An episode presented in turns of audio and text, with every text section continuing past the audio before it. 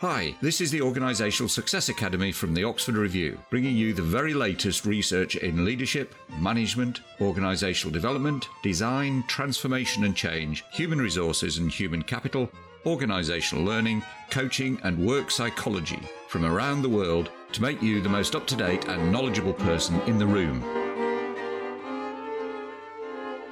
Welcome back. Today, I'm joined again by Jannett Morgan, who's a specialist in helping organizations and individuals with neurodiversity. Welcome back, Jannett. Thank David. Great to be oh, back. Yes, absolute pleasure. I really enjoyed the last two podcasts. And in those last two podcasts, we've started to explore a little bit around the issues of neurodiversity and what it is. But in this episode, I want to go a little bit deeper and I suppose start with this question first. In the last episode, you spoke about this idea of neurotypical. What do we mean by that? So, again, again, with the disclaimer that we spoke about last time, that the language sometimes is not precise enough for what we need, in its very real sense, we're talking about you and me, David. So we talked about neurodiversity being everybody, this variability in terms of our human brains. But within that conversation, we have to look at the fact that there is this distribution curve that you spoke about last time, where the majority of the population will think in what we call a neurotypical way, the way that most of us think we think. And then there will be people at other sides at the sort of ends of that distribution curve. And that is what we call neurodivergence. So I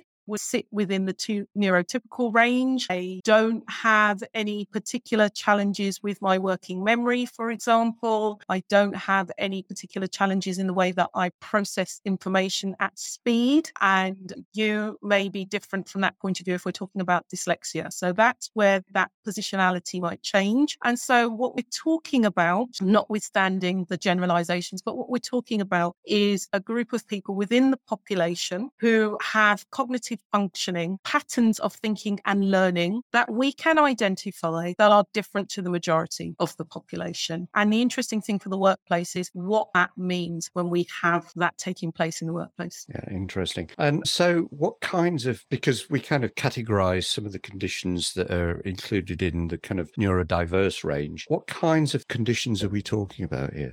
The most obvious one that people will think about, I guess there are two, and there is dyslexia and autism. Those are usually the go to conditions. Again, we take that under advisement when we're talking about neurodivergence. So, dyslexia, most people now will be familiar with as a developmental condition, or how it presents is as a condition where people are struggling with the development of language and literacy related tasks. That's the top of the iceberg. That's how it might present. We might see that perhaps difficulties with reading, perhaps difficulties with speaking out loud, difficult with things. What we don't see is what sits behind. So it's what we would call phonological processing. And that is the ability not to hear, but actually to hold on to sounds, to manipulate sounds. And when you are neurotypical, you don't have to think about those things. When we do things like reading, for example, the neurotypical brain, we have what is called automaticity.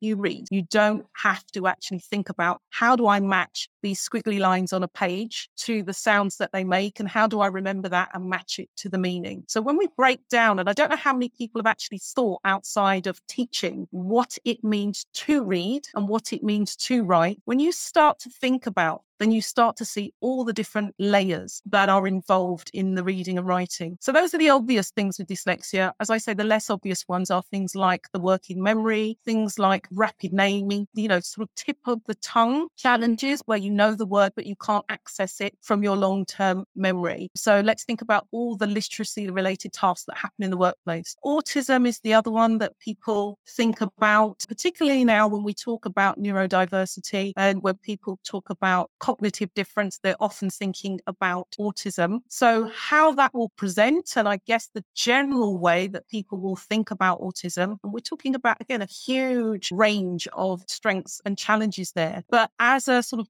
developmental condition that's often characterized by perhaps some behaviors that appear repetitive, perhaps some difficulties with interpreting communication, perhaps some rigid or particular thinking those are the generalizations that often come to the fore first of all. What we might not see and be thinking about is how people manage sensory information. And it's the ability to manage the sensory information that might lead to some of those behaviors that we're seeing at the top of the iceberg, as it were. So, for example, if you're in an open plan office and you've got lots of auditory information, lots of noise coming at you, if you have got lots of different colors coming at you, patterns coming at you, if you have got lots of people talking at once, Um, being able to manage that sometimes is very, very difficult and it takes people into sensory overload. So that's what you'll often see. What you don't see actually is people's attention to detail, people's hard work, people's commitment, people's empathy. We often think about autism as a lack of empathy, but actually it may be over empathy in a lot of ways. Damian Milton talks about the double empathy challenge that people have when we think about autism. So we may not be seeing actually what people bring in. I know there's a talk now about having autistic people coming in, and there's a talk about of MI6, I think it was GCHQ, and how they recruit a lot of people who are autistic. But again, for most people, their experiences in the workplace are quite challenging. So those are the two ones that people think about. There are also things like dyspraxia, which again is a developmental condition that is mainly associated with coordination. So if you are going to identify, diagnose dyspraxia, then the first thing that you would be asking a person about would be their nation when they were a child. You would be looking for a presentation when they were a child. So it might be very fine motor skills. It might be things like tying shoelaces. It might be doing things things like using a knife and fork, but it also made gross motor skills, catching a ball and playing at sports and things. Later on, that may change. So it may well be that the issues aren't with your gross motor skills. I think I said last time that one of my sons is dyspraxic, brilliant sportsman. For him, the challenge is more about processing information. So getting the thoughts out of his head and onto the page. So if you asked him an interview question, he'd be able to answer that eloquently most of the time. Sometimes he might be searching for the words so that he can explain it coherently, even though he knows the right answer. If you asked him to write it down, it would look like a dog's dinner because his handwriting is all over the place and also his thoughts, that journey from our head to the page. Again, my neurotypical brain, it's a very straightforward thing. With dyspraxia, it's very different and it often doesn't represent a person's thoughts. So there's three. There are others. So we are talking about calculia. I won't go into them unless you ask me about them. And under the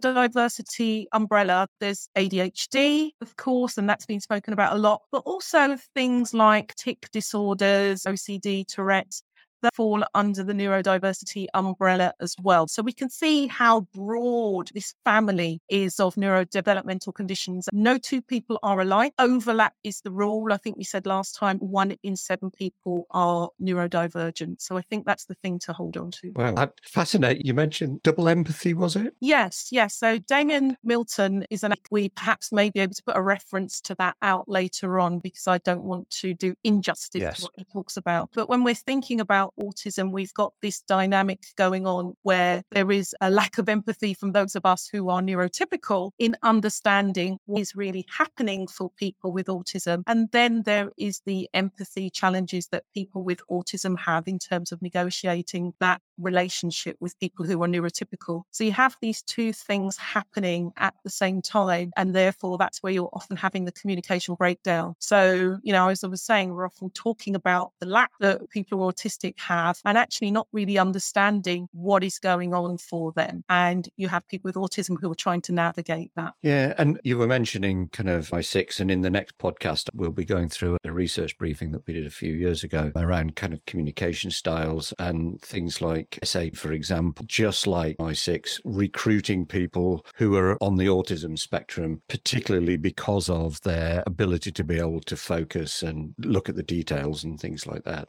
Yeah. And I suppose the question is, what are the kinds of issues that organizations are then facing when, you know, they've got a neurodiverse population in their workforce? Well, I guess we could say the issues they're facing are of their own doing. If organizations are neurotypical, then the organizational culture will be neurotypical. And if the leadership is also neurotypical, that is going to play out in people's everyday working practices. So the issues that we're talking about is how do people get into those workplaces in the first place? And how do they show up as their best selves? How do they thrive in those spaces? And if we're not talking about neurodiversity in a positive way, how do we end up being solutions focused? How do we then anticipate where there might be a need for more understanding? If we default to ways of running meetings, if we default to the way that we lay out our offices, if we just suddenly say, right, you're working from home or you're not working from home, then we're not going to take into consideration the impact that has and COVID has been the greatest example of that. So prior to COVID, when I worked in a university, I was having to make the case for reasonable adjustments for students to have access to a computer. Why? Because that wasn't the neurotypical way of doing things. You actually wrote your exams by hand. Now, for my son, who I said was dyspraxic, that would put him at a terrible disadvantage in terms of just the fatigue from having to get the thoughts out of his head and then actually to late that into his handwriting because because part of dyspraxia, for example, is around basically the brain making those signals to other parts of your body, having that awareness knowing where things are. And so pen control was something that would be really, really challenging. So we couldn't do that before COVID. That was a reasonable adjustment. And then all of a sudden, we're all working from home. We're all on Zoom and Teams and various other platforms. And so the adjustment that you might need is I don't want to be on a computer all the time. So it can be done when the imperative is there to do it. But if organizations don't see if they're unable to see where things create barriers or they choose not to see where issues create barriers, then they'll will have an open office. And yes, we've got one that you can book on a Friday, every second Friday of the month, and that's fine. You should be fine. Or you will have protocols around emails, or you will have meetings that go on for hours and hours and hours and then get very upset that people switch off in their meetings because of the distractibility. So I think there's, if we can think about it as issues, we can also think about it as a huge waste of potential. We can also think about it as exclusion. We can think about it as discrimination. And so, if organizations really want to get the best out of their colleagues, A, they need to be looking elsewhere so they can recruit people in. And then B, when they get there, they need to create an environment where they can thrive. But then they also do need to be nuanced, I think, and recognize that there may be some people, as I said, for their neurodivergence is not disabling personally. There are some people for whom it really is. So that's where that superpower narrative can be problematic. Some people, the workplace is the adjustment. For other people, you really will have to think carefully about adjustments that you can put in place. Interesting. I'm particularly interested in something that you were saying a little bit earlier on. And it sounded like, or it sounds a little bit like, that maybe some of the recruiting processes that organizations are engaging in are large focused on recruiting neurotypical people. Would that be right? It's not conscious a lot of the time with organizations, but if you set up a recruitment and selection process that already is going to exclude people, discriminate against people, let's think about some examples. So, again, if it is, if you have dyslexia and it is very much about administration, it's very bureaucratic, you may automatically put people off who can't wrap their heads around the application process. So they fall off very early on. If you don't have an opportunity to come into the workplace and actually see what it might be like to work there. And by the way, these things work for everybody. So we're not talking about special treatment, but what we're talking about is making it inclusive. So if you don't have opportunities to speak to someone about the role and come in, then you may be put off and not apply. If you think you're doing really, really well and you have that tick box that says, if you have a disability, please let us know. On the one hand, that may be a positive thing, but also is going to be off putting to a lot of people. They may not know what you mean by a disability, and they may not even know that they